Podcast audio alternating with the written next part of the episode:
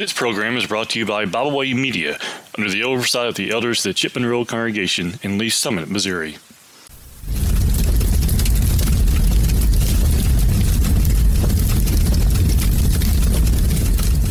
Thank you for joining me today for our devotional here at the fireside.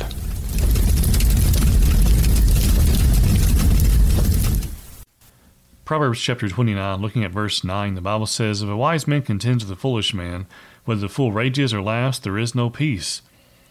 We think about this idea, look at the American Standard and look at the way it words it here. It says, If a wise man hath a controversy with a fool, foolish man, whether he be angry or laugh, there will be no rest.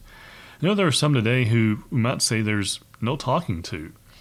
There's some today who, when you show them from the Bible, because we're talking about Bible things here, that they don't want to listen. You know, I've seen people. I've seen people literally turn their heads away and just start doing something else when you're trying to talk to them. They have an issue, they have a concern, but they don't want to hear your your side of it. They don't want to hear you trying to explain things to them. They only want to argue. And we find here in verse nine, he says, "Whether the fool rages or laughs, there is no peace." There are those who simply might say there's no talking with them.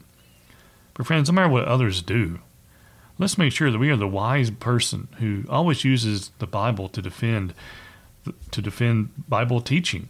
That we always use the truth to defend itself, allow it to defend itself. There are going to be those who are foolish and will not listen. Friends, let's do our very best to make sure that we are not one of them. We thank you for joining us today. We hope you have enjoyed this program. You can find out more about Bible Way Media by visiting us at biblewaymedia.org. You can find us on Facebook, Twitter, and Instagram.